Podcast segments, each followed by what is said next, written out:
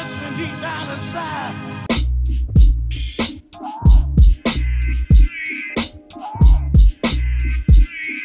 What's up, guys? Welcome to another episode of The High Point with Louie, Francine, and JPM. Hi! Ay, wala na naman si Francine. Pero nagbigay na siya ng date. Sabi niya, tentative, no? In 2 weeks. In 2 weeks. Handaan niyo yung mga tenga niyo. Handaan niyo yung mga... Ano niyo. May nakakamiss din pala kay Francine. Sabi sa akin ni JJ din na nakakamiss din pala yung boses ni Francine. Kahit pa paano. Medyo weird. Anong say week mo, JPM? Ayos lang. Busy week. Ano ba yung nangyari? Tawag dito. Office lang. I tried to pumasok na isang araw. Productive. Mm-hmm. Ito actually hinaan ko to kasi baka meron. Dahil natin kasi nare-reach na listeners eh. I'm happy. So hinaan ko lang to na happy and proud at the same time. Hinaan ko lang kasi baka may makarating sa office. Aaminin ko na medyo productive pala ako sa office compared sa bahay. Doon na ako sa point na para sabihin ko na totoo nga. Kailangan ko na bumalik sa office. At least once or twice a week. Totoo yun. Hindi ko lang dahil sa aircon ba or ano. Kaya hindi ako pinag-work from home ng boss ko. Alam niyo, wala akong kwenta pag naka-work from home. Di ba? Tinaray siya akin ng 2 weeks. Hindi, 1 week lang. Pinatrabaho sa bahay. Oo. 1 week work from home. Nung third day ko, pinabalik na ako sa office. Louie, what are you doing there? Please go back to the office. Wala akong kwenta. Kasi nga, ang tawag dito, medyo, andun ako sa point, gusto ko siyang i-balance. Ngayon, naisip ko yung kaperksan ng sa bahay. Number one, ito tipid. Wala akong ginagastos halos. Since hapon lang ako gagastos for lunch or dinner. Mm-mm. Pag sa office kasi, dito ko na-realize nung pumasok ako ng Monday, na parang lunch, bibili na ako ng pagkain. Sabi ko, gastos sa kasi office pa namin, Green Hills. So, parang... Pag office kasi, wala ang distraction sa office. Sa totoo lang. Meron, pero may halong hiya. Tsaka walang pull of ano eh. Wala yung pull of kama. Wala yung hihilahin ka nang nakita mong may chores ka na gagawin. Mm. Tapos parang, since naisip mo yung work ko, kaya ko naman gawin sa gabi yan eh. Puro... ano naman yan, documentary lang. Mm-hmm. So, mas pipiliin ko yung mga heavy work dito sa bahay. Like, maglinis ng onte, errands, ganun. Tapos, pero pag sa office kasi ko, tawag dito, andun ka lang. Wala kang ibang iisipin. O di mag-merienda lang. Ganun. Ang ayaw lang sa office, ang hirap mag-pretend ng busy ka. Kahit wala ka naman masyadong ginagawa. Totoo. Ang tagal-tagal sa oras nun. Napakatagal. Tagal nga nun. Pero sa amin kasi hindi naman ganun kahigpit. So, ako yung naka-picture-in-picture lang sa baba yung whatever, nakikinig akong podcasts or nanonood ako sa YouTube or HBO. Again, hinaan ko lang kasi pag may nakarinig na to sa office, parang, aha! Ayusin namin yung VPN. Ibablock pa namin yung mga yan. Pero anyway, yun lang. Kasi ano bang pinaka-ayokong part sa pag mapasok sa office is yung the commute.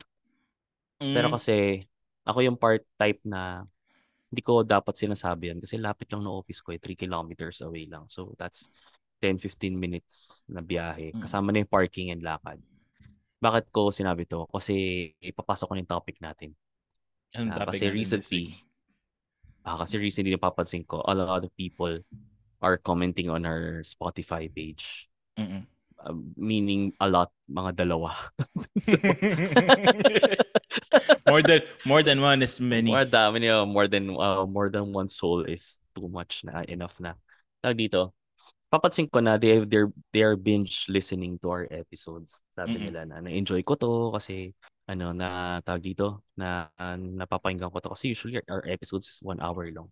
So enough siya na pakinggan from their home to sa office. So, tawag ko dito. Tsaka sabi, may nag-comment pa isa, kalimutan ko yung pangalan ko, yung shoutout ko na siya ulit. Sabi niya, your episodes are kinda refreshing. Wow, refreshing. Bakla po siya. Sorry, tinawag kong bakla yung listener.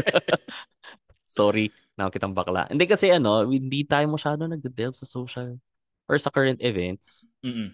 So parang sabi nila may mga ibang episodes, may iba kasing podcast na medyo parang masyado na silang na gusto nila topic nila current events. So parang may umay factor na daw. Kasi everyone Magic is talking about it. Hindi na natin sasabihin. Hindi natin sasabihin kung ano. Pero tama naman kasi it's a good balance, di ba? Yeah, oh. Tapos mayroon pa siyang inamin na lately nga mas nakikinig na ako sa HP kesa sa toot. Ganun. Kasi nga hindi iba yung interests na napapag-usapan natin na pwedeng hindi na nakikisaw-saw sa current event. So ang pag-uusapan natin ngayon ay ang pag-suspend ng showtime, de joke lang. At sa confidential funds. Ito na, seryoso na. Ang topic natin ngayon is since para to sa mga bumabiyahe to and from the office na nasa stuck sa traffic, I want to divert their inis pero nasa road pa rin. I want to talk about road trips. Road trips. Yan. Kasi parang sila, buryong na buryong sila sa biyahe. Mm-mm. So tayo, gagawin natin positive yung pagstay sa sasakyan. Like road trips. Parang when was the last time you did a road trip? Solo or with someone? Kasi counted ba yung may road trip as in mamamasyal ka lang or road trip na may pupuntahan kang napakalayo? Whichever. Parang, sige, doon mo na to sa mamamasyal ka lang yung leisurely drive. Yung road trip na masasabi kong leisure drive as in wala kaming, may pupuntahan kami but where we stop didn't really matter is siguro 2018. Nagpunta kami from Laguna to Bicol. And wala kaming plano. Ang alam lang namin, pupunta kaming Bicol. So, hindi kami nag-book ng hotel or anything. So, yun lang. So, on the way there, parang nung first day, may random kaming resort na napuntahan. Serena Beach. Nagstay kami doon for one night. Napaka-random niya kasi parang hindi naman siya out of the way. Parang, may beach pala doon. Tara, stop by tayo dito. Tapos napaka-bait nung may-ari niya as in. Yung pinagpatay niya kami ng manok. Tapos, alam mo yung tipong probinsyang-probinsya talaga. Yung pinagpatay ka ng manok. Tapos, ginawa nilang tinola. Tapos, napakamura niya. Parang binayaran ko lang for yung dalawang cottage. Hindi naman siya yung may AC. Parang, yung tutulugan nyo, sahig lang, papag lang. Siguro nasa 1,200. Dalawang cottage na siya. Overnight stay? Overnight stay. Kasama na yung manok na pinatay nila. Hindi naman remote masyado to. Sakto lang.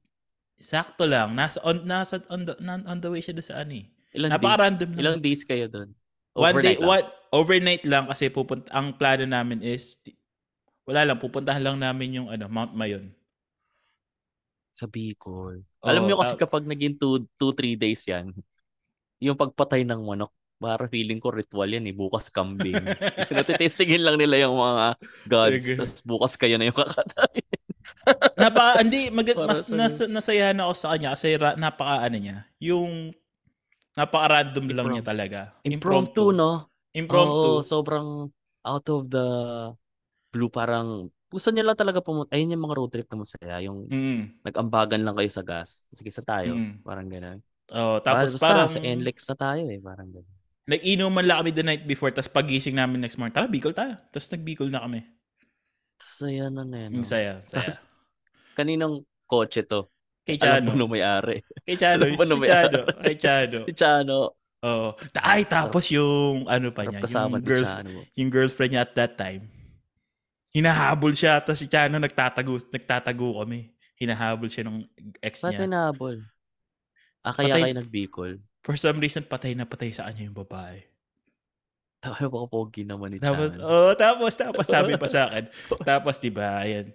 Tinawagan pa ako ng girl, sabi niya, "Asa si Chano?" Sabi ko, "Ano dito?" Sabi mo buntis ako, sabi ko, "Ha?" Papunta na ako. Tapos sabi niya, "Papunta na ako sa Bicol.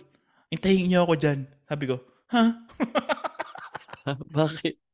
Tapos sabi ni Chano. Tapos sinabi kay Chano, "Chano, buntis daw yung ex mo." Sabi niya, "Tanga siya. Huling sex namin, may regla siya. Kadiri! Chano. Kaya pala eh. Kung ako lang din yun. Ano, parang, kaya pala eh. Tawag dito. Sunod ako dyan sa Bicol. Tiran niyo ako ng tinawala. Kailangan ng sabaw. Buntis ako. Napaka-memorable nung ano na yun sa akin. Kaya sarap ang road trip na yun eh. Ikaw, yung road trip niyo? Anong pinaka-memorable? Pero pinaka-mahabang road trip na naranasan namin kami, asawa ko, and then yung friend nga namin na mag-asawa din. I think 2-3 years ago to. Mm. So, nag-impromptu pasyal lang kami sa Iloilo. As in, kasi meron kaming kaibigan ni Mrs. Meron siyang ex-office mate na na-assign na sa Iloilo. So, parang doon na siya naka-base. So, mataas yung position doon sa isang feeds company or parang ganyan. Whatever. Tapos, sabi niya, punta lang kayo dito, libre ko kayo ng pagkain, ganun. Tapos nalaman namin, noon that time, wala siya. Wala yung kaibigan namin doon. Eh, nandun na kami. So, ang ginawa na lang niya para makabawi, pinahiram niya yung sasakyan niya sa amin. Parang office-issued na sasakyan. Office-issued na. Pinahiram niya kami, as in, bagong-bago pa yung Fortuner niya noon. That time. So sabi niya, sige, gamitin niyo lang to, drive around. So naisip namin, actually landing pala namin Bacolod, tapos nag-ferry kami pa Iloilo. Tapos pagdating namin doon, eto na. So pinairam na kami ng sasakyan, Fortuner. As in, literal kami nag-break-in na sasakyan. Saan tayo pupunta? Oh guys, sobrang bago. Tapos sige, ano na lang, JB, sige, bayaran na lang namin. Pagasa na lang namin yung sasakyan mo.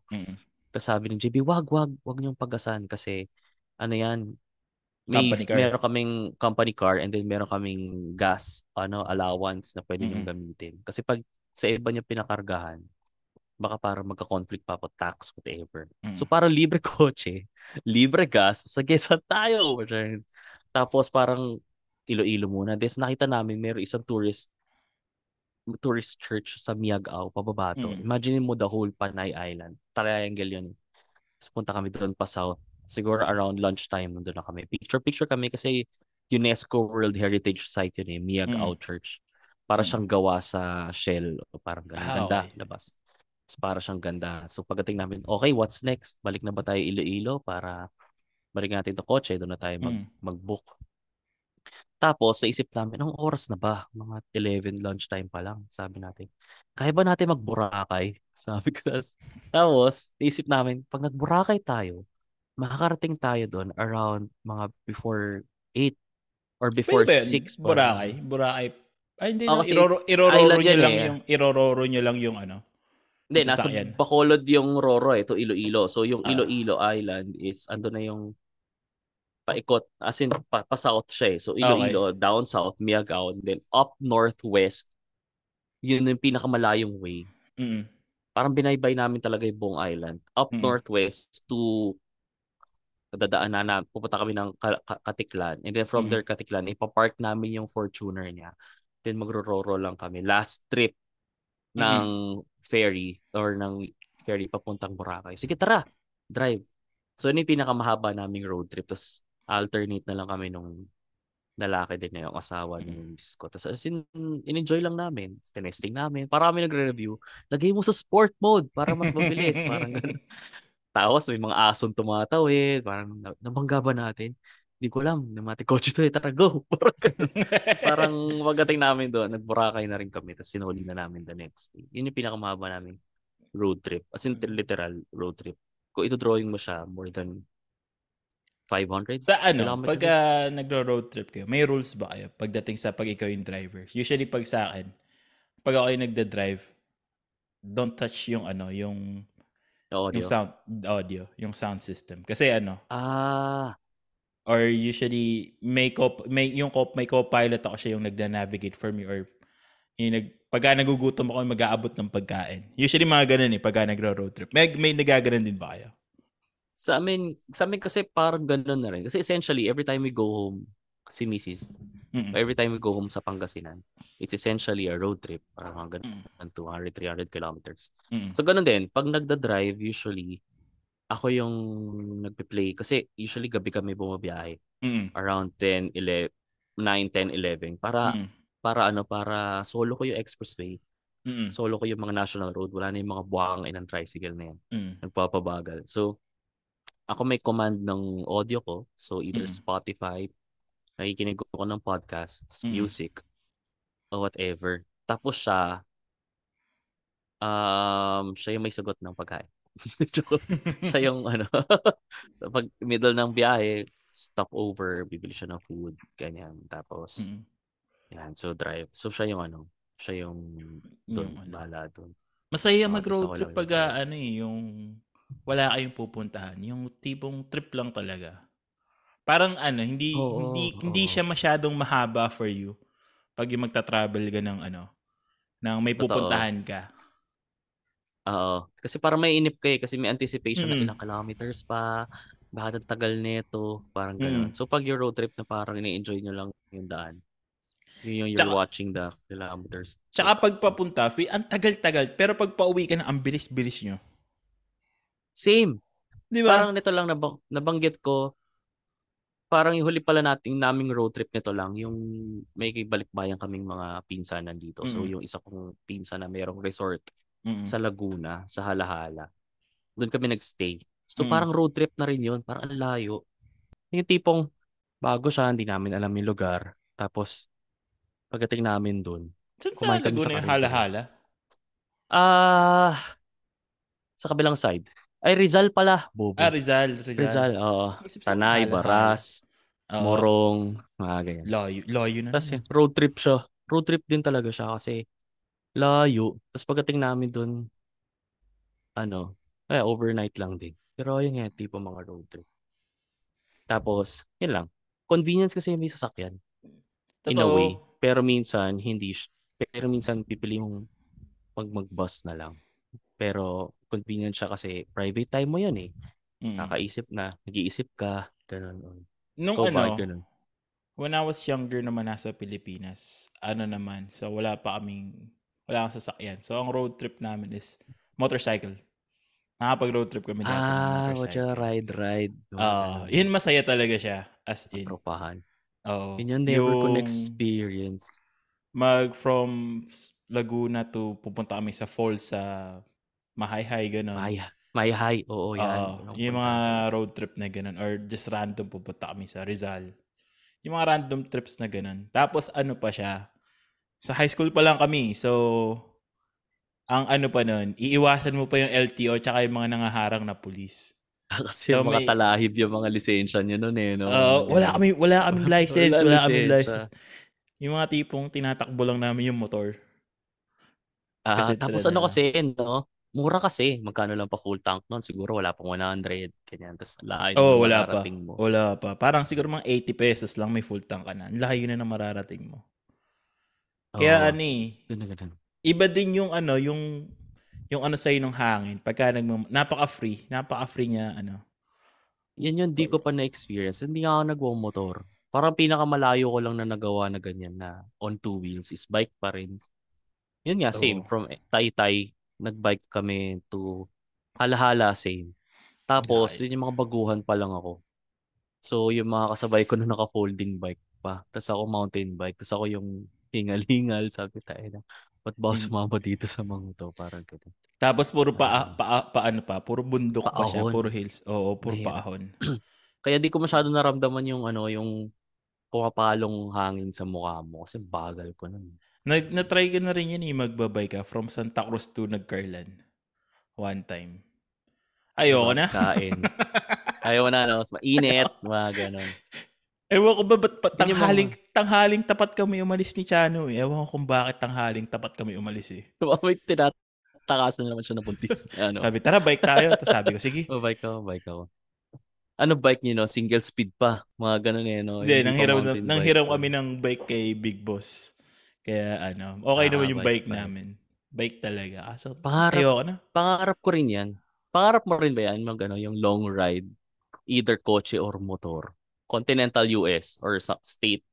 Interstate. Na-try ko na siya 18 hours from Washington all the way dito sa California. Yun talaga. Oh, 18 hours na drive. Non-stop yung dire-diretso. Walang pahinga, wala kang motel-motel. Parang wala. Ang pinakapahinga ko is yung magpapagas ako. Tapos kakain, tapos drive ulit. Siguro mga naka-anim na Red Bull ako nung trip yun. Na yun. Walang tulog. Walang tulog yun. Hmm. Pero kasi dyan, pag interstate, ikaw lang yung laman. Di ba? Wala naman dyang tricycle na tumatawid. Oh, wala. Batang tumatawid, pinabili na suka. Ang pinakamatibay na nagro-road trip na kilala ko si Francine.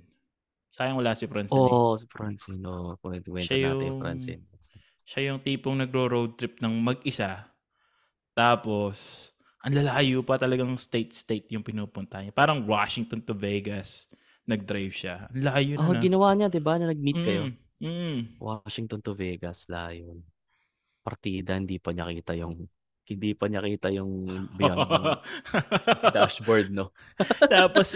tapos doon pa siya sa sasakyan natutulog kasi may diba, parang make siya napakalakas ng loob ng babaeng in maggalan eh. Doon ako nabilib sa kanya minsan eh.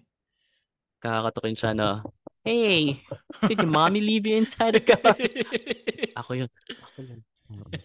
So, parang ganun siya.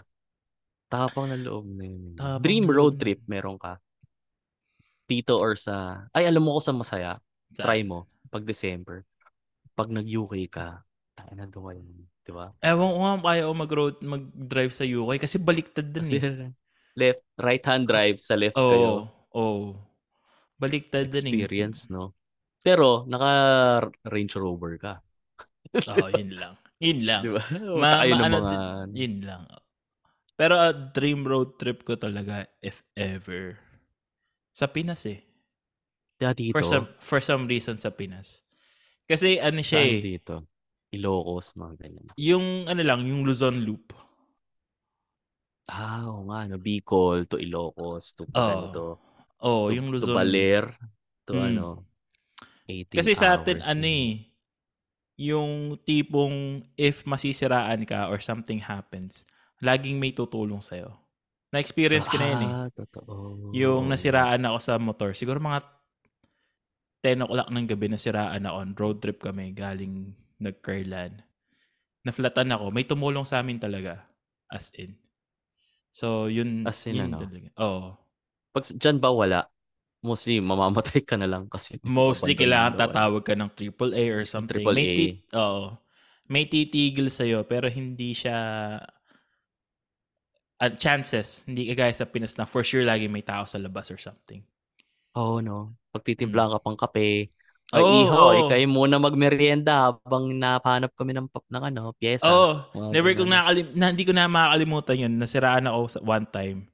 Yung tumulong sa amin, inayos na yung motor, tapos pinakain pa kami ng dinner. That's saya, di ba? Diyan, sa US, pagdating ng AAA, mamemewang pa yan. Hindi niya alam yung kakawin. Isipin pa niya. Tapos itotow ka sa mekaniko, tapos wala na, iiwan ka na. Tatagain. Dito, Pilipinas. Pero ako, since ikaw sa Pilipinas, ako gusto ko sa ibang bansa na road trip. Kunyari dyan, tipong kahit interstate lang, siguro, kasi kamag-anak ko, karamihan nasa East Coast. So, kunyari from North Carolina, bababa na Florida sa mga kamag-anak. Okay. Layo. So, masaya siguro. Layo nga nun. And nung nandyan yung mga magulang ko, nito lang, about last year lang yata, 2 years ago. Last year. So, nag-drive sila from North Carolina, paakyat na New York. Layo. Shit. Layo, talaga layo. As in, doon daw naranasan na airpods ko na matakbo sila ng 90 miles per hour. So, dito mga nasaan yun, 180, 170, mga ganun. 120, 140 siguro, 160. Minivan yung gamit nila. So, road trip, ganun. Ano yung pinaka-favorite na ginagawa dun if ever nag-road trip? Ako yung kain stops, ikaw? Ako yung kulitan dun sa sasakyan. Oo. Parang pag yung may energy pa lahat. No? Kasi tayo chismis niyan, di ba? Oo, daming chismis. Ganun. Catch up chismis. Yung mga nangyayari, yung mga napag-uusapan niya, din ako na ano eh. Oo. Ang pinakaayaw ko lang na part pag ganyan, yung pag alam mong long drive, tapos ikaw yung first shift. Kasi usually, di ba, palitan yan. Tapos yung, or ikaw yung, ikaw yung pangatlong papalit sa relyebo. Kasi iba tulog na. Tapos yung first nun, parang nung umaga, ikaw pa kasali ka pa sa kulitan eh, kasi di naman ikaw yung nagdadrive. Tapos nung pagdating ng gabi, pagod na sila, tulog na sila, tapos ikaw na lang mag-isa. Doon ako naiinis. Tapos ano, wala ka pang kausap. Kaya kapag ikaw yung co-pilot ng driver, kailangan may kausap ka eh. Gising ka din eh. Ano mga ginagawa ko for walang reason, tapos alam ko malinis naman yung daan. Bigla ako i-jerk yung man. So gigising yung iba, bakit? Wala. May pusag doon ba? May pusa. Parang daya nyo ha, parang ganun. Tsaka yung ano, yung sa roadside, yung mga nagtitinda ng prutas, tsaka yung mga buko. Favorite ko mag-stop over sa ganun. Tsaka yung mga naglalako. Taho, yung mga random na ano lang. Mga random, lansones. Ang mahirap pala sa road trip, hindi pwedeng, dito sa Pinas ha, hindi pwedeng wala kang cash. Oo. Kung natutuunan yun, kasi wala naman Gcash sa bundok. Parang ganun. So, parang kung may gusto ka, kunyari mangga, kung nakita nyo lang, mura lemon, kunyari, dito sa grocery, 31. Doon makikita mo mga 100, 8 piraso, 10 piraso. Tapos bibili ka. Walang pambili. Ito pa yung mahirap pag nagro-road trip ka sa Pinas. Tapos, babae yung kasama mo. Ano yan? Banyo. Pag nasi-CR sila. So, planado dapat, no? Oo, pag naranasan kayo nung nag-drive ako from Laguna to Antipolo. Walang CR. Ang pinakamalapit na napuntahan namin is yung sa Jollibee. Jollibee. Sa Pililia. Oo, nakita ko yan. Yan yung may malaking Jollibee. Oo. Yung may gas station na katabi. Oo. Yung, yun nga. Yun, may CR. Pililia ba yun? Tapos sa malaking Jollibee, nakakita ko yan. Yung bagong Jollibee. Yun ang mahirap. Kasi pag puro lalaki kasama, tatabi ka lang eh. Tapos pwede silang umihi sa gilid eh. Pag babae, mahirap. Tapos, pero kasi yung banyo sa atin, ako yung tipong hindi maglinis. Oo. Minsan hindi malinis. Nakwento ko yata last episode na merong, pag nag-road trip kami, meron kaming paboritong CR sa ACTEX. Yung PTT, yun. Yung talagang dadayuhin mo para taihan. So yun, CR nga mahirap, no? So kailangan planado siya.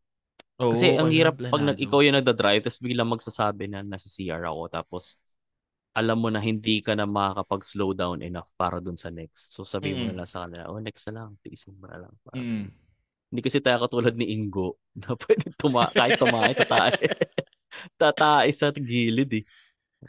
Yung ano eh, pag lalaki okay lang kasi tatabi mo lang siya baba mo lang yung shirt mo sa gulong. Pag babae, hindi pwede. Tangina. Lalo na pag ba asawa mo, girlfriend mo, paiihiin mo ba sa tabi-tabi yan? Hindi, mahirap. Mahirap na. Dapat katulad nila ako eh. Yung, di ba nung bata ako, nangatok ako ng bahay sa subdivision para maki-CR. Dapat, pwede maki-CR. Ganun. Unless magdala ka ng Arinola. Meron nun, nakita ko nun eh. Bumper dumper. Alam mo ba yun? Ano yun? Ikakabit mo sa tow hitch mo ng kotse. Tapos para siyang may toilet seat. Tapos upo ka dun. Isang babalot ka ng kumot. Tapos ano lang, bubusa mo na ng tubig after. At least nakaupo ka. Parang ganun. Bumper dumper yung tao dyan. In cases na wala kayong madaanan na pagkain, anong mga paborito mong baon sa road trip? Yung ano? Ako yung pag nag-drive ka, kahit ikaw lang solo, ano usually? Pag solo. Lalo na yung 18-hour drive mo, bukod sa Red Bull, anong tinira mo nun? Hindi. Pagka nagda-drive ako, hindi ako kumakain. Tubig lang or something to drink, coffee or tubig. Pag nagda-drive ako, for some reason, hindi ako nagugutom eh. Kaya ko siyang tiisin. Kaya ko siyang tiisin hanggang dun sa ano. Hindi. Ako hindi.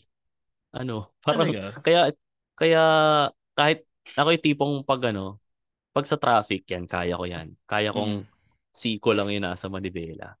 Tapos kumakain ako ng Jolly Spaghetti. Tsaka peach mango. Ayun pala yung silbi ng wife ko. Tagahimay ng Jolly Spaghetti. Pero kaya ko siya. Pero pag long drive, tas steady naman. Kaya excited na ako bumili ng bagong sasakyan na mayroong adaptive cruise control tsaka yung may lane keep. Kasi feeling ko kaya ko siyang bitawan. Naiinis ako minsan pagka sinusubo, pagka yung may nagpapakain sa'yo. Yung pag naano siya, yung nalilibang na siya or nadidistract. Tapos ikaw nag-iintay pa din ng pagkain. So ginagawa ko, kinukuha ko na lang yung pagkain. Tapos ako na yung kumakain. Taco. Yan, masaya. Sandwich. Yan. Kaya kapag kami usually... Potato corner. Potato corner. Ano, yellow na ng manibela mo, no? Kasi puro sour cream. Manibela mo. Tanginan to ka na. Ako na lang. Pinakamasarap baonan yan. Yan. Pag alam kong gabi na. Mm-mm. Tapos wala akong madadaanan na something. Binahalot sa taon. Binahalot na. Tosino. Adobo. Kakalot eh, no? So, binahalot na saging. Then ano, cheesy hamburger. Ay, hamburger. Hamburger lang. Pwede na sa akin. Potato corner. Potato corner.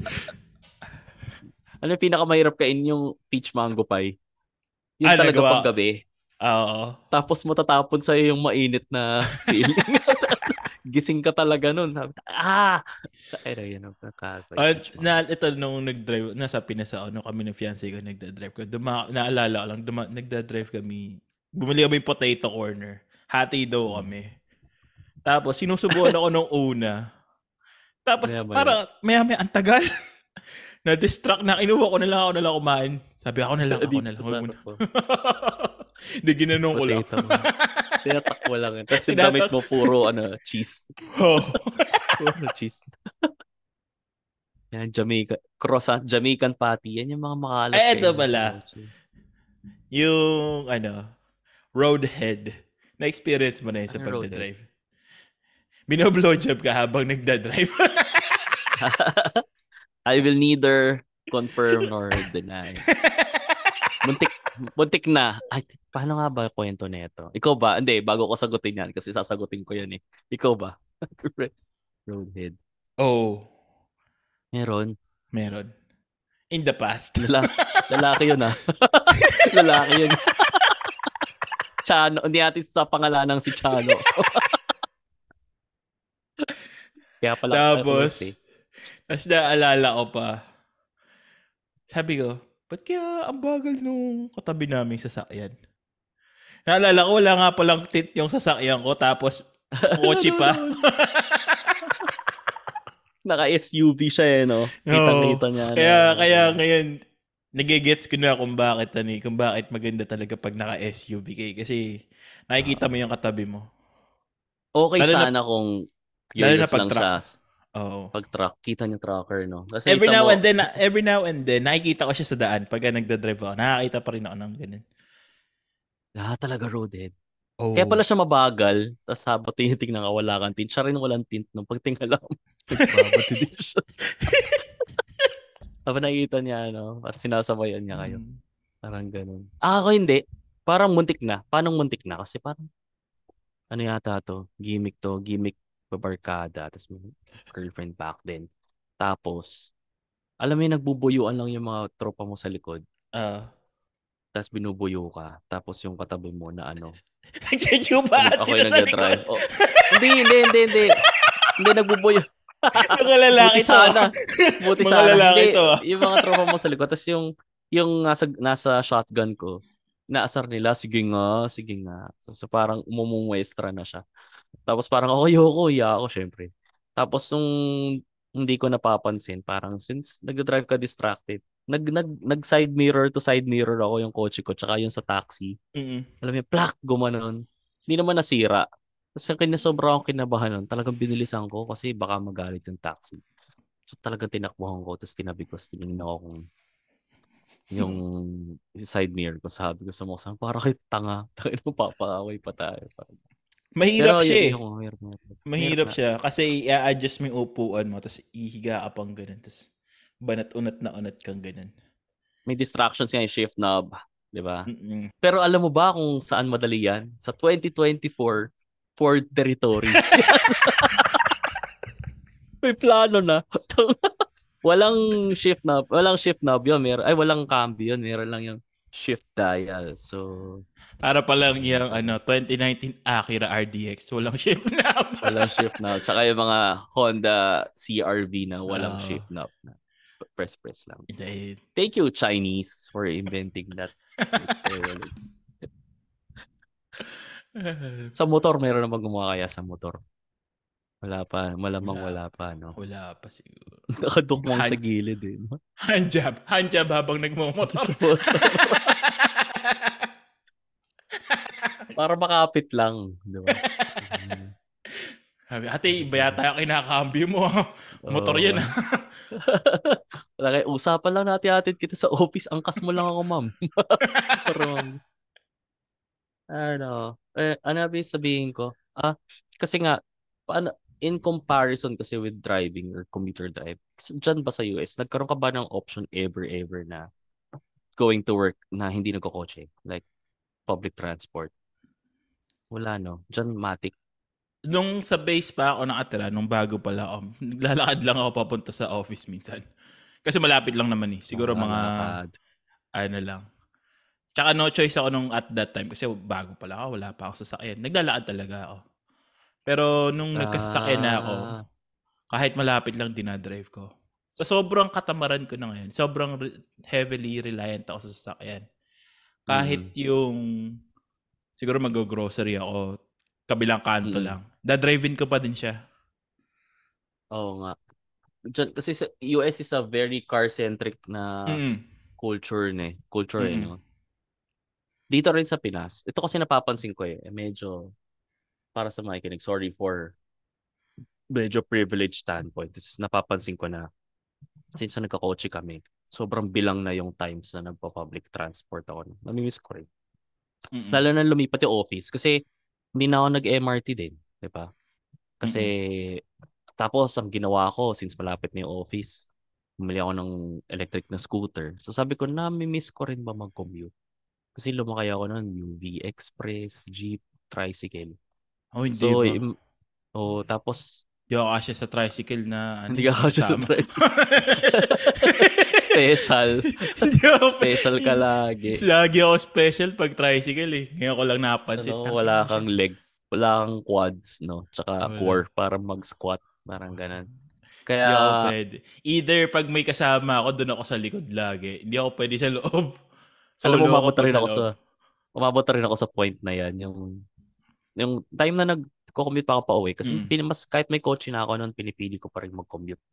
Convenient eh, MRT. Then pagdating ko dito sa show, magta-trike na lang ako. Alam mo, tinanggap ko na yung point na mataba ako noon dati. Nung di na talaga ako sumasakay sa gitna. As in, back ride na. Tapos nagtataka siguro yung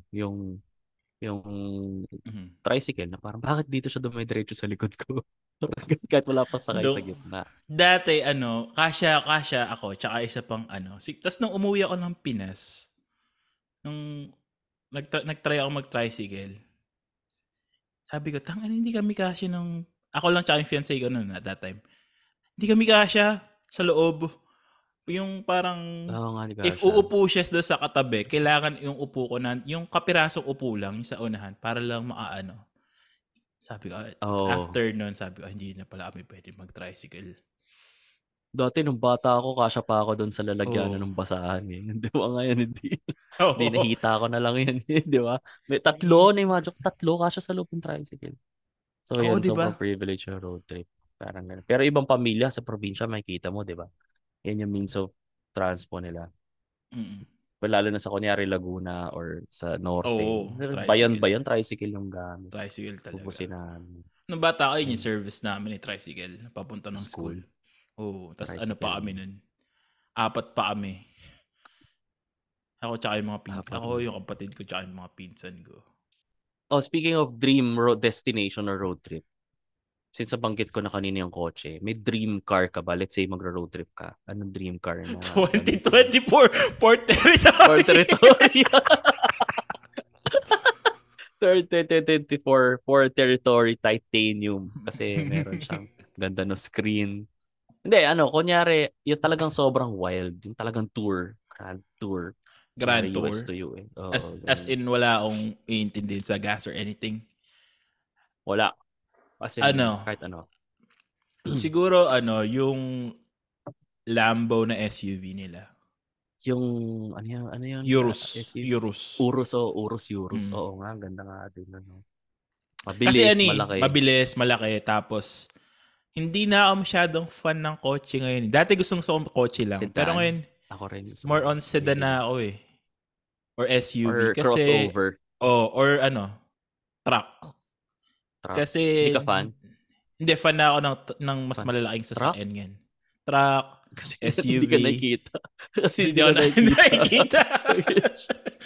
Hindi, iba yung comfort niya pag nagdadrive ka eh. Nung bata-bata ako, I'm more on sa speed pagdating sa akin. I wanna be fast. Uh-huh. And then, after a while, na-realize ko, why do I need to be fast? Who am I trying to impress? Totoo. Are you going the same direction as I'm going? Ba't mag-uunang pa tayo? Parang ano, ko, if I go fast, ang may impress lang sa akin is lalaki din. It's just gonna be the same, diba? Guys. Oh, tapos yung una siya. Ang bilis mo. Then na-realize ka, parang, fuck, I don't really need to be fast kasi ako rin. It's just gonna be guys who's gonna be impressed. Girls won't even bother. Oh, hindi sila may impress or anything. So speaking of ganyan, comfort versus speed, and gusto ko floaty ride. Mm-mm. Yan, kumangarap lang din naman ako. 2024 Ford Territory. Ford Territory, oo. Na-test drive ko na siya. Okay naman. Hindi, if walwal, if walang issue pera or ganyan. Gusto ko ng Range Rover. Top of the line, signature, ganyan. Oh. Kasi sobrang ganda nun. Kasi yung may sound deadening na siya. Hindi mo narinig yung labas. Yung headrest pa niya, meron pa siyang noise cancelling. As in, di mo rinig. Pero kung road trip as in ikaw magdadrive or may driver ka? Ah, pag ako nagdadrive, gusto ko ng kung walwal din naman. Medyo babasagin ko yan. Gusto ko sedan. Gusto ko ng Aston Martin. B12 Vantage. No? Tapos syempre, pag in-drive mo, nakasuit ka. Parang James Bond, no? Tapos pagdating mo doon, paano makakain ka kwek-kwek? Maganda siya para sa akin. Pagka may driver, gusto ko yung, ano ba yung ginagamit na, pag may driver, RV. Ano yung RV? Ah, RV. American ka. Yung, may para, CR. May CR. Kahit saan ako abutin, may CR, may TV, nakaupo ka sa couch, pwede kang humiga if gusto mo. Oh, ano. Road trip na omelette. May microwave, may microwave. Oh. Init ka ng pop-tarts mo. If may driver ako, gusto ko walwal na naman eh. Gusto ko ng Rolls-Royce, Cullinan. Yung SUV na Rolls-Royce, ganda rin. No? Tapos yung kisame niya, parang may stars. Oo, no? Ang ganda nga. No? Sobrang coffee. Tapos naka-extend yung paa mo. Recently, may nakita ko yung panglaban ni si Toyota. Recently, naglabas. Toyota Crown. Crown ba yun? Whatever. Hindi Crown eh. Toyota na panglaban nila sa Rolls-Royce. Ganda. Crown yata yun. Crown. Yung pinakamalaki nilang sedan. Oo, tsaka meron pa sila isa. Toyota yan. If may driver ako. Dito sa Pilipinas, medyo realistically, isipin mo, kung hindi 2024 Ford Territory yung gusto ko. Kung pampamilya, gusto ko ng Kia Carnival. Ang ganda kasi niya eh. No? Kung meron akong driver. Minivan, tapos hindi matagtag yung ride. Tapos pwede ka mag-extend ng paa. Gusto ko yan, Kia Carnival. Ako, kaya, pag sa Pilipinas, may driver. Realistically, yung Toyota na yung van nila ng Toyota. Previa ba yan? Previa yata. O, parang High Ace? Or Previa? Or Alphard. Yan. Alphard. Gusto ko yan. O, yun sa'yo. Mukha kang pogo. Kinagamit na mga pogo. Kulay puting Alphard. No, mayroong 6 out of 10 chance pag nakakita ka ng puting Alphard. Mga pogo yan. Pero ang comfy nga nun. Nakasakay ako nun eh. nakagamit kami na Alphard. Uber lang siya sa Singapore. Ganun siya kasaya. Saya. Captain's chair, tapos merong tray. Pwede mo ilabas yung tray table. Tapos ang daming sakay. Ako pang airport. Yun, mga dream car ko sa road trip. Mga ano lang. Tesla, ever, hindi mo na-imagine sarili mag-drive ng electric car for a road trip? Never. Dahil may rage anxiety. Mm-mm. Never. So, parang, para lang yun sa mga maiklin daliri. never ko na-imagine ako magiging. Never. An electric car owner. Ayoko lang kasi na sa electric car is yung waste, magwe-waste ka ng 15, 45 minutes yung to charge. Imbis na 10 minutes lang gas up, pop, go. Pag electric cars. And then usually yung mga station na ganun, yung mga, I don't think may mga banyo in the area. Unlike sa gas station, if let's say pumunta ang gas station, pwede akong bumili ng pagkain, pwede akong magpagas. Parang one-stop siya. Pwede akong mag-CR. Oo, dito. Diyan ba uso yung parang stopover like dito sa S-Lex papuntang norte yung mga gas station na may mga restaurants na kunyari Kenny Rogers or mga restaurant na dito mga Max's ganun. Usually or truck stops lang na may diner, mga ganyan. Truck stops na may diner, but usually from my experience usually pagka may gas station malapit sa freeway, may kadikit na siyang mga restaurant or fast food. Denny's. Mga ganun. Oh, may kadikit kasi, na siya. Or within that area. Parang dito. Dito kasi, di ko alam kung spoiled lang yung Pinoy. Kasi di ba... Yung sa S-Lex, tuwan-tuwa ako doon kasi pag nagpapagas kasi S-Lex. Henlin. May Henlin, may Starbucks, may Jollibee. Diba? May Nike store. May Nike dito. Di ko nga maintindihan sa Pinoy kasi ang N-Lex to S-Lex is around 120, 160 lang buong stretch sa north. Pero ang dami niyang stop. Sabi ko, kung sa ibang bansa to, ganun ba talaga magutom yung mga tao? Parang, sabi mo nga, di ba, di ako makain. So, 3 hours ganun na ba yung katagal para magutom ka? So, feeling ko komersyo lang talaga siya. Sino magdadrive para makabili ng discount na Jordan? Di ba? Sa outlet, di ba? Sa outlet. Tapos ang outlet niya nasa S-Lex mismo. Parang doon ako di ba? Naweirdoan ka dito. Oo. Bakit doon siya nilagay? Di ba? Kailangan ko ng jersey na ilalagay ko sa upuan ng Alphard ko. Jolux. Nagigets ko yung Starbucks, yung Pero yung Nike outlet store, Crocs. May Crocs store. Crocs. Oo nga. Ogawa, yung massage chair. Sino bibili doon? Diba? Sa gitna na. Hindi nagigets yun minsan eh. Ba't kaya doon nilagay? Ano pa bang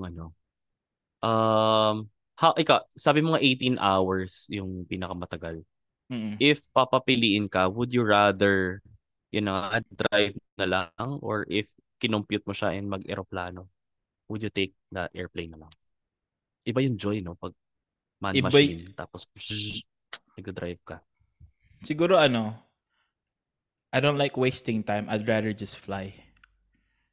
Totoo. Tsaka, minus the hassle sa airports. Minus the hassle. Usually kasi pag nasa airport ka, nag-iintay ka, pwede kang uminom. Hindi walang mag-judge sa'yo. Pag nasa airport ka, umiinom ka ng 7 in the morning. Walang mag-judge sa'yo eh. Kasi may flight ka. Pero pag nagda-drive ka ng kotse, tas umiinom ka, pocha, ginajudge ka kaagad. Vodka lang to eh. Road soda nga eh. Road soda lang to. Road soda. Pero I'd rather fly if just to save time. Pero if yung time is not an issue, I wouldn't mind, tas may kasama ako, I wouldn't mind driving. Totoo. Kasi iba yung convenience. Tatlo kayo, apat. Iba yung convenience na may sarili kang sasakyan dun sa pupuntahan mo. Kasi pagdating mo pa sa destination mo, parang go around, ikot ka pa dun. Kasi pag nag-aeroplano ka, pagdating mo sa destination mo, Uber or rent a car. Mahal yun. Parang ganun. Oo, mahal yun. So, diba? Oo, yun. Speaking of yun nga, last part ng road trips, ikaw ba yung tipong OC ka sa lahat bago mag-road trip? With, kunyari, car maintenance, ganyan. i-check mo lahat, tire pressure, yun. Oil, kapagpa-change oil na ba ako or hindi. Or maarte ka sa mga windshield. Ganyan. More on ano ako, after the trip. Oh, ganun yun. Know? After the trip nga. Mm. Sir, pero yung service, yung suspension. Pero yung before the trip, Jesus takes the wheel. Bahala na. Basta may gas, game na yan. Basta may gas, okay siya. Meron naman akong AAA, so they can AAA, insurance dito. I feel like sa Pilipinas, kaya walang ano, kaya uso yung nagda-drive kasi hindi ganun ka-common yung city airport. Ah, wala nga. Walang masyadong smaller airports. But dito. Oo. Parang lahat ng planes either na iya lang or sa Mactan.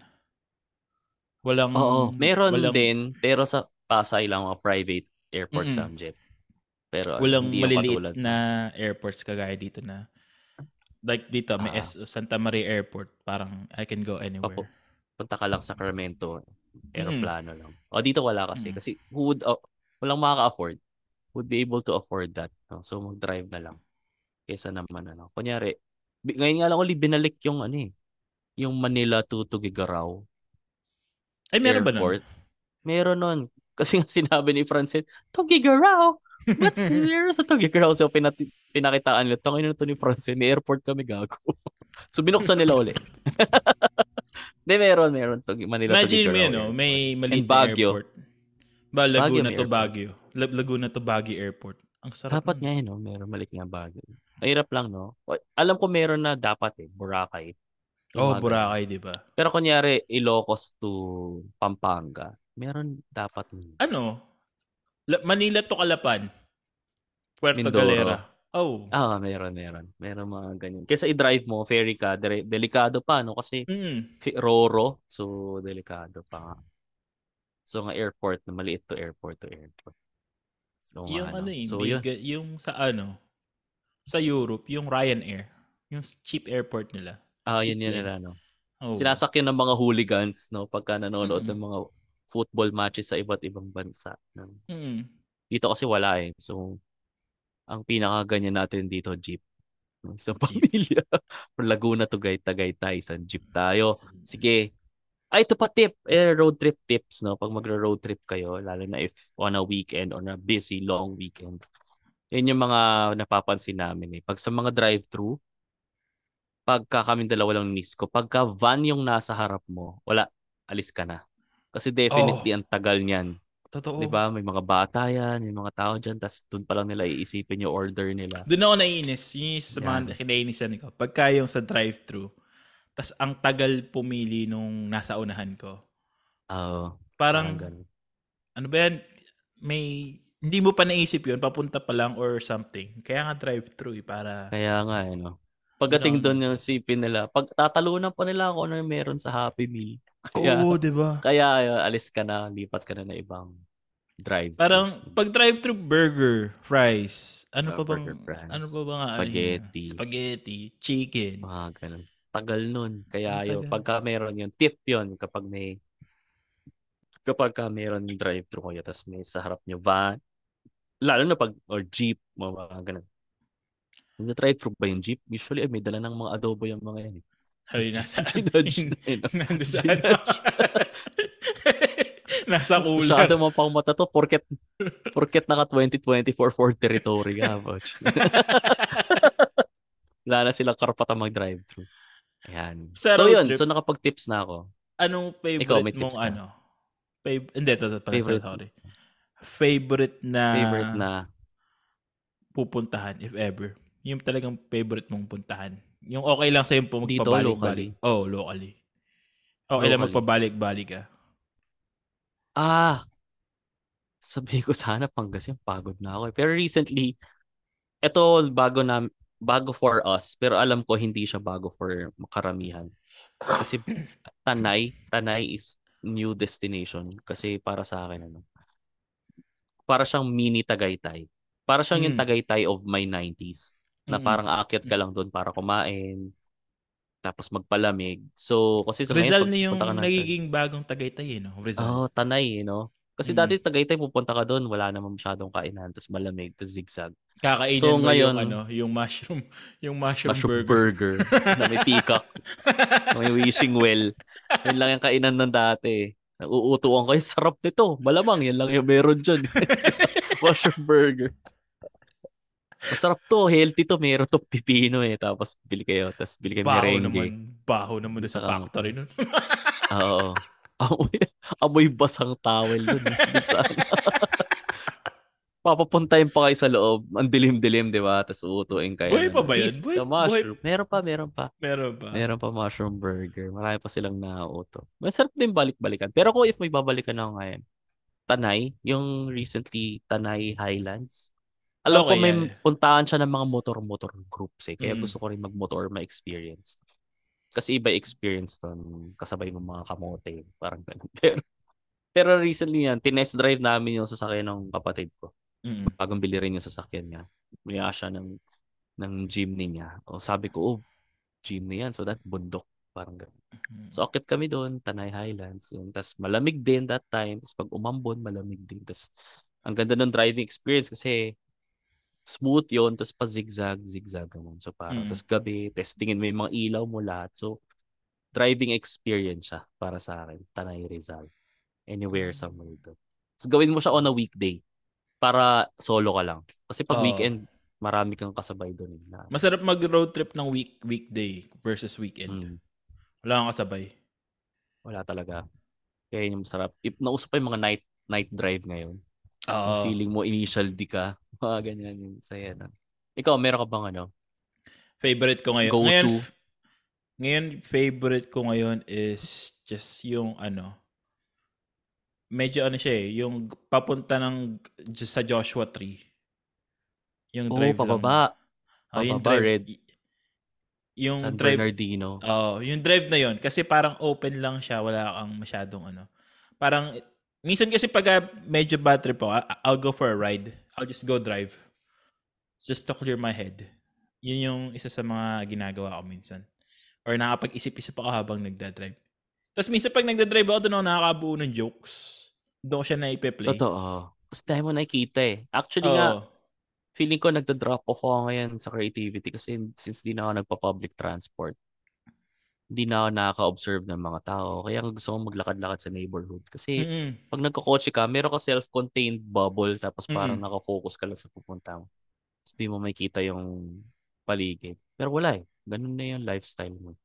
Pero masaya nga. Ganun na pagka nagdadrive ng 2024 Ford Territory. May bubble ka na. May bubble ka na. Tag dito. Alta bubble. Alta bubble, no? Iyon yan. Ba't yun yung kotse mo? Ba't yun? Tawag dito. Joshua Tree, gusto ko rin yung maka-experience. Yun yung parang desert eh, di ba? So may San Bernardino. San Bernardino lagpas. Area. Lagpas ng konti. Tapos ano lang siya? Isang puno lang siya. Nandun. Puno lang. Lang. Ano mayroon pa doon? Di ba mayroon pa doon parang mga glamping na malalaking. Meron. Yeah, yan. Tapos pwede kayo mag-overnight doon. Nakita ko to si ano eh. Kay crush ko to eh. Na celebrity. Si recently pumunta doon si Gabby Garcia. Tsaka yung jowa niya si Khalil. Di ba nag-stay sila doon sa Joshua? Oo. National Park. Sabi ko, ang ganda ng pang-picture siya. Sabi ko, okay to ah. Ano lang siya. It's relaxing kasi walang. Oo naman. Mga kartel na mga kapag. Wala naman. Ano naman siya? It's a desert, so wala ka talaga makikita doon. It's just for you to relax outside yung sa city. Ganun. Upstate, may ano ka ba gustong puntahan? Washington, Oregon. Galing na ako doon. Somewhere. Ano. Dinrive ko na yan eh. Wala, puro puno. I'm not, maulan, madulas. Hindi ako fan masyado kasi ng nature, yung may puno. Hindi ako masyadong fan. Parang beach, mga ganyan. Mga pa-beach. Yung mga coastal na drive, yun. Gusto ko yun. Pero yung sabihin yung mga puno-puno, parang, for me, pare-pareho lang kasi itsura nila. Kaya hindi ako masyadong Washington State, no? Kaya hindi ako masyadong fan. Oo nga. Speaking of road trips, ay, hindi yata siya Makikinig lang ba to? Makikinig lang yan. Sana tayo. Anyway. Sabihin na lang natin na Washington walang kwenta. Para mag-coach na naman. Washington State. Tumira ako doon. Wala kang kwenta doon. Malungkot doon eh. And moistness and ulan. Sige, yung kape nyo masarap. Pero hindi. Hindi para. I'll go there for coffee. I miss you guys. Hello! Hello, Francine. Hello. I miss you guys. Ang topic natin ngayon ay road trip. Road trip. That's pretty cool. Huh? Road trip. Mm. How to do a road trip ng ano lang. Nang di mo abot yung pedal. Oh, biking? No. Pedal driving. Oh, just driving? Yeah, that's easy. Kaya papalit ako talaga si Francine. Napakayabang talaga. That's easy. It's easy. Are you driving right now? Nagda-drive ka ba ngayon? Are you driving right now? No, I just got home. Mm. How easy is a road trip? What is the farthest you've done on a road trip, Francine? The hardest that I've done or the longest that I've done? Longest. Longest, it's Parang from... English yun. It's from Illinois to Washington. Oh, sa gitnang US. So, how long did you take it? It wasn't like a whole full... hindi siya parang tuloy-tuloy. It was, we stopped for maybe about a day. Let's see, so Illinois, much. I think it's 32 hours if you're gonna do it. Fuck that, that's too much. Washington. That's too much. What were you driving back then? I was driving a Toyota Highlander. Highlander is parang Fortuner yan dito, no? Parang ganyan. I think so. I got a question for you, Francine. What? Have you ever given a roadhead? Yun. I on tried. A road trip? Hindi abot. Hindi abot. I tried. Where's the stick shift go, Hindi abot. Kailangan niya ng bangkito. Gamit nila Hummer H1, no? Hindi niya abot yung kabila, no? Parang ikaw abot mo, Hindi mo rin abot naman abot. Abot ko yun. Ba't ko pinadepende yung sarili ko, sinabi kong abot ko yun? Para lang masupalpal kita, no? No. Hindi ko nga abot. Hindi. Abot mo rin? Hindi. Why? Bakit? Naudyokan ka lang, ganun? Or... No, the person is just not comfortable. Or I guess the people. The people are just not comfortable. We're just not comfortable with finishing because they were, I think, afraid more of what it could lead to. Like, they I was more, and you guys know me, I was more than willing. Was being the operative word, but because I decided to be celibate.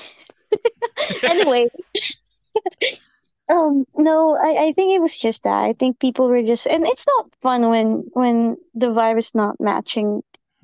That energy is not the same. So. Baka kasi why was your vibe not? Was your Uber driver lang? Huy, ma'am.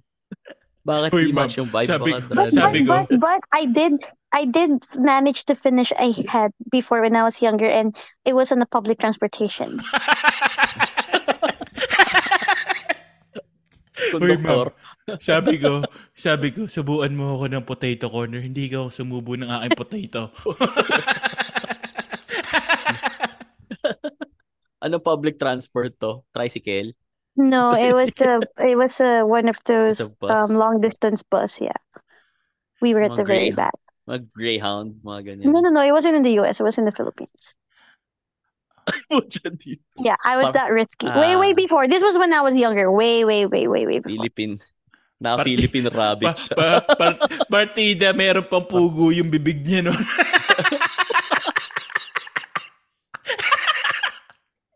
May asin-asin pa. Bakit tatlo na ito na sa bibig ko? May asin. Ang sakit doon. Ang sakit.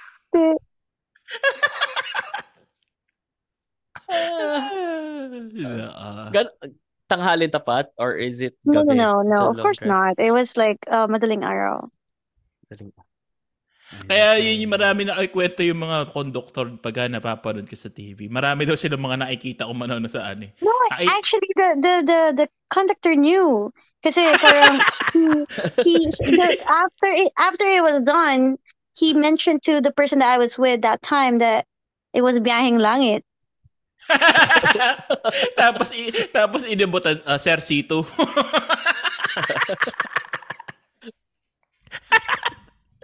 Ay nako.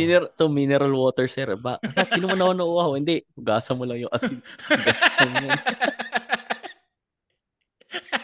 Paano to? Were you undercover? Naka-jacket? Or do you have pillow with you? Or no, at the very back of the bus.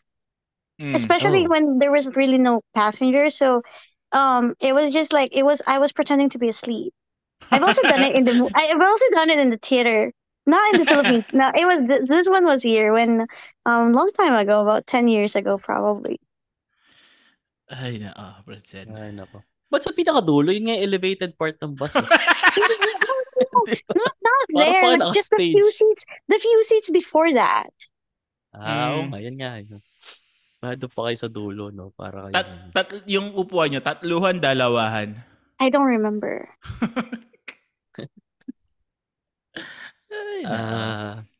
Alam yan naman. Conductor stories, no? Tapusin na natin. Tapusin na sa recommendation. Baka saan tayo mapunta. Oh, patapos na ba kayo? Oh my God, I just got in. Oh my God, ano ba yan? Ay, kwento na lang tayo. Sige. Si Francine ba paparecommend or do you have one? Do you have anything you want to recommend, Francine, since you're just dropping by? Smoke weed. It's good for you. Charot. Do drugs. No, yay. No. Recommend shit. Oh, yes, I do. So, into my journey, I have been looking into not the journey of earlier. In my spiritual journey lately. Orange sweets. I've been looking into like because Louie, diba sabi mo about getting in touch with your spiritual shit. So I was looking into smudging, the practice of smudging. So sage and sage. Palo Santo wood and all of those other good smelling. So that's something that I recommend. I'm not sure for the people in the Philippines or wherever you are in the country, but in the US, it's kind of they were encouraging people to buy it on those Sumali ka sa kulto, Francine. No. I'm just saying that yung parang indigenous, can I even pronounce it? Indigenous people? Indigenous, yeah. Indigenous people like support those local businesses. That's what they're saying, just to kind of keep that tradition. But I really like it. I mean, I'm using it like let's say in the morning after the gym, before showering. When I got home, I would just kind of meditate for a little bit or like talk to my plant or talk to myself at the mirror and just kind of smudge, and I really like the smell. So there's this one smudge sticks, it's called the Palo Santo. It basically means holy wood, and definitely holy wood talaga yan. Holy wood siya, and it really smells so nice. So yun lang. You're smudging the holy wood. I'm smudging the holy wood, and then I blow on it. And then there's this white stuff that comes out after you blow on it, the smoke. Yung abo, and then you're supposed to spread it on your chest. Yeah. I'm trying to think of a word. I'm so fucking high. Smear it on your chest. Not smooth. Smear. No, you're supposed to like paikutin mo sa really mo sa room ganyan. Saan mo ba paikutin? Yung smoke. Kasi Because when you burn that holy wood and you blow it after, because you don't want to keep the fire going. So you want to blow on it, or you want to blow it. So, I don't know what holy wood are you guys talking about. I'm just talking about my smudge sticks. You know, I just got back at this recording. I'm not even planning on going back until next October. This is just like a pop-up thing, you know? Like, I didn't expect that you guys are still gonna be the thing. Miss ko lang namin. That's my record. I miss you guys too. I really miss the two of you. So but I'll be back next month. Blow on your smudge sticks. Blow on your smudge. No, just get into, like, if anyone is going through some sort of shit in your life right now, like what Louie said on the previous one of the previous episodes, is to just get into your spiritual, what do you call it, self, or try to get yourself through more of that through that. But yeah, that's what my recommendation is. It's not necessarily religion, okay? I'm not talking about religion, or I'm not talking about traditional beliefs. No, it's just the act of something that would help you spiritually. So, for me, it's smudge sticks and plants. Mama ka na ba sa, no? Mga Native Americans, Francine. Francine, high horse ka na ba ngayon? Gago.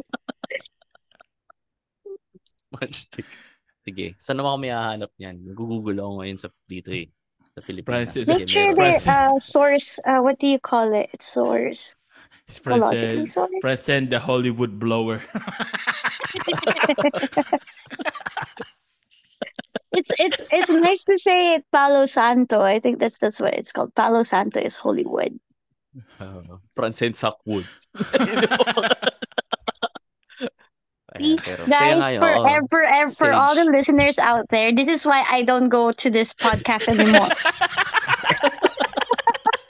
This is the reason why I laugh. Take a minute. No, I'm kidding. No, I miss this. Sage. No,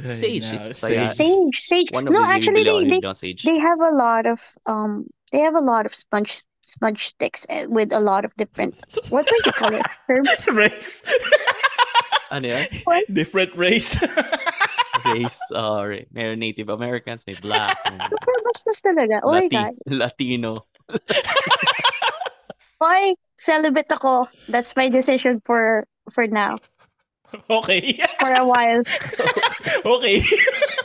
Abstinence and celibacy. Maybe my hymen will grow back. Okay. Okay. Tapusin natin doon. Pinikuha sa atin. Pabalik na si Francine, no? Alam mo, ang linis ng usapan namin kanina, road trip lang, anong mga pangarap namin, road trip. Nauwi si DJB. DJ sa bus. I was talking about my road trip from Illinois to Chicago, and I got super excited. I was about to share, and Louis was like, oh, I have a question. Have you ever given up? It's me. Why do I always get blamed for everything? Tawasin natin. Pagod ako. I dreamed that she was gone.